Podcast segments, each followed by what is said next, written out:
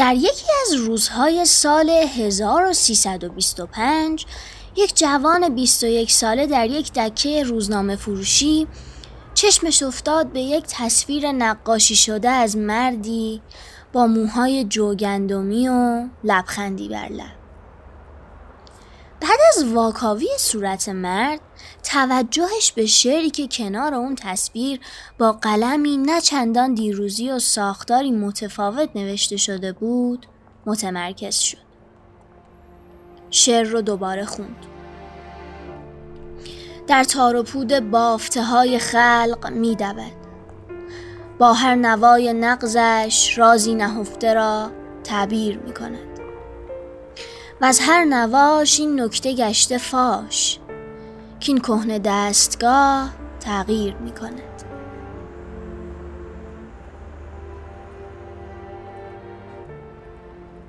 پسر به خودش که اومد جلوی در خونه همون شاعر ایستاده بود. وقتی در باز شد و مرد رو دید با هیجان گفت سلام استاد. و همونجا رابطه استاد و شاگردی بینشون شکل گرفت. بعد از آشنایی با نیما یوشیج و تاثیراتی که نیما بر روی اون گذاشت به شعر گفتن به سبک نیمایی علاقمند شد و این مسیر رو پیش گرفت. اما از اونجایی که جوونی با روحیه هنجار شکن و سنت گریز بود تغییراتی در ساختار شعر نیمایی ایجاد کرد و در بستر شعر نو با حذف وزن و قافیه شعر سپید رو خلق کرد.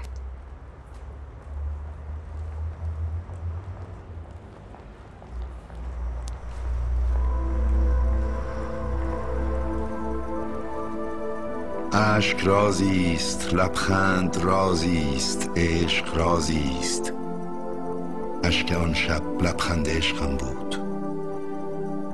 قصه نیستم که بگویی نقمه نیستم که بخوانی صدا نیستم که بشنوی یا چیزی چنان که ببینی یا چیزی چنان که بدانی. من درد مشترکم مرا فریاد کن. درخت با جنگل سخن می‌گوید علف با صحرا ستاره با کهکشان و من با تو سخن می‌گویم. نامت را به من بگو دستت را به من بده. حرفت را به من بگو قلبت را به من بده. من ریشه های تو را دریافتم.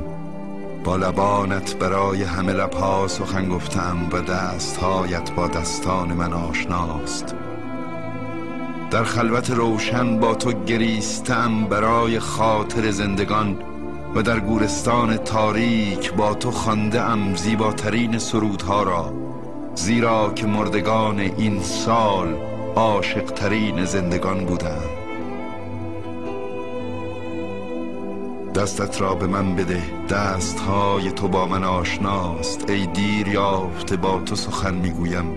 بسان ابر که با طوفان بسان علف که با صحرا بسان باران که با دریا بسان پرنده که با بهار بسان درخت که با جنگل سخن می‌گوید زیرا که من ریشه های تو را دریافتم. زیرا که صدای من با صدای تو آشناست.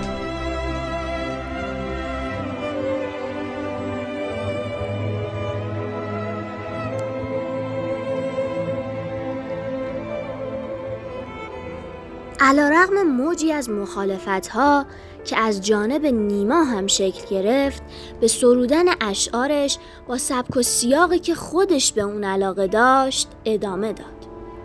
اون با وجود همه فشارها ذره از عقایدش عقب نشینی نکرد. اون شاعری مردمگرا بود که از کلیشه ها فراری و بیزار از شعار دادن بود و به جریانهای سیاسی و اجتماعی زمانه خودش هم آگاهی کامل داشت. و برخلاف خیلی از شعرا عقیده اون بر این بود که شعر باید شیپور باشه نه لالایی یعنی بیدار کننده باشه. نه خواب آور. و در زمانی که اشعارش با سبک سپید روشنتر می شدند رابطش با استاد تیره تر شد و کم کم میون اونها فاصله افتاد. ولی با این حال همیشه قلبا قدردان زحمات نیما بود و از اون تمجید می‌کرد. و البته درست نیست اگر از آیدا حرفی نزنیم. اولش فقط به خاطر خودش. نمی‌دونستم شاعر نمی‌دونستم نویسنده است نمی‌دونستم. هیچی. ما فقط نگاهمون به هم گره خورد و همه چی تموم شد.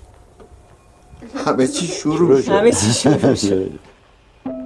آیدایی که چشماش مثل خون در رگهای احمد دوید و اونو بعد از دو ازدواج ناموفق به زندگی برگردوند. که آیدا فسخ عظیمت جاودانه بود. آیدای احمد احمد شاملو. تمام شاعرانی که تو نمی‌دونی معشوق اینا کی بوده ولی راجع به عشق صحبت کردن خب اینها اون عشقشون یه پلان قایبه وجود نداره روی صحنه. خب برای من آیدا روی صحنه است. و چرا توی شعر من نباشه؟ از ابتدا آیدا به صورت یک وظیفه انگار با من برخورد کرد. برای اینکه من در بدترین شرایط روحی بودم. هم منو نگه داشت و هم نجاتم. در واقع من تجربه هیچ زنی رو در زندگیم نداشتم. آیدا این دروازه رو برای من باز کرد. اگر چنین چیزی وجود داشت حتما جای پاش تو زندگی من می اصلا دنیای واقعی من اونجا شروع میشه. نه عشق چیزی نیست که بتونی ازش بگریزی یا بتونی قایمش کنی. تنها عشقه که می‌تونه انسان رو نجات بده. یعنی تا شما قلبتون از عشق سرشار نکنین نمی‌تونین سازندگی کنین نمی‌تونین چیزی رو بسازین نمی‌تونین چیزی رو درست کنین نمی‌تونین به جایی برسین نمی‌تونین راهی رو که دارین میرین به اون هدف برسین. هیچی.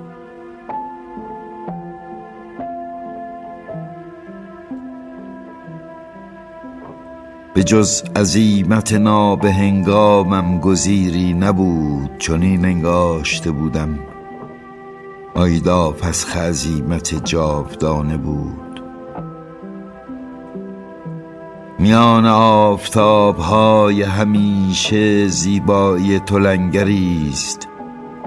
نگاهت شکست ستمگری است. و چشمانت با من گفتند که فردا روز دیگری. است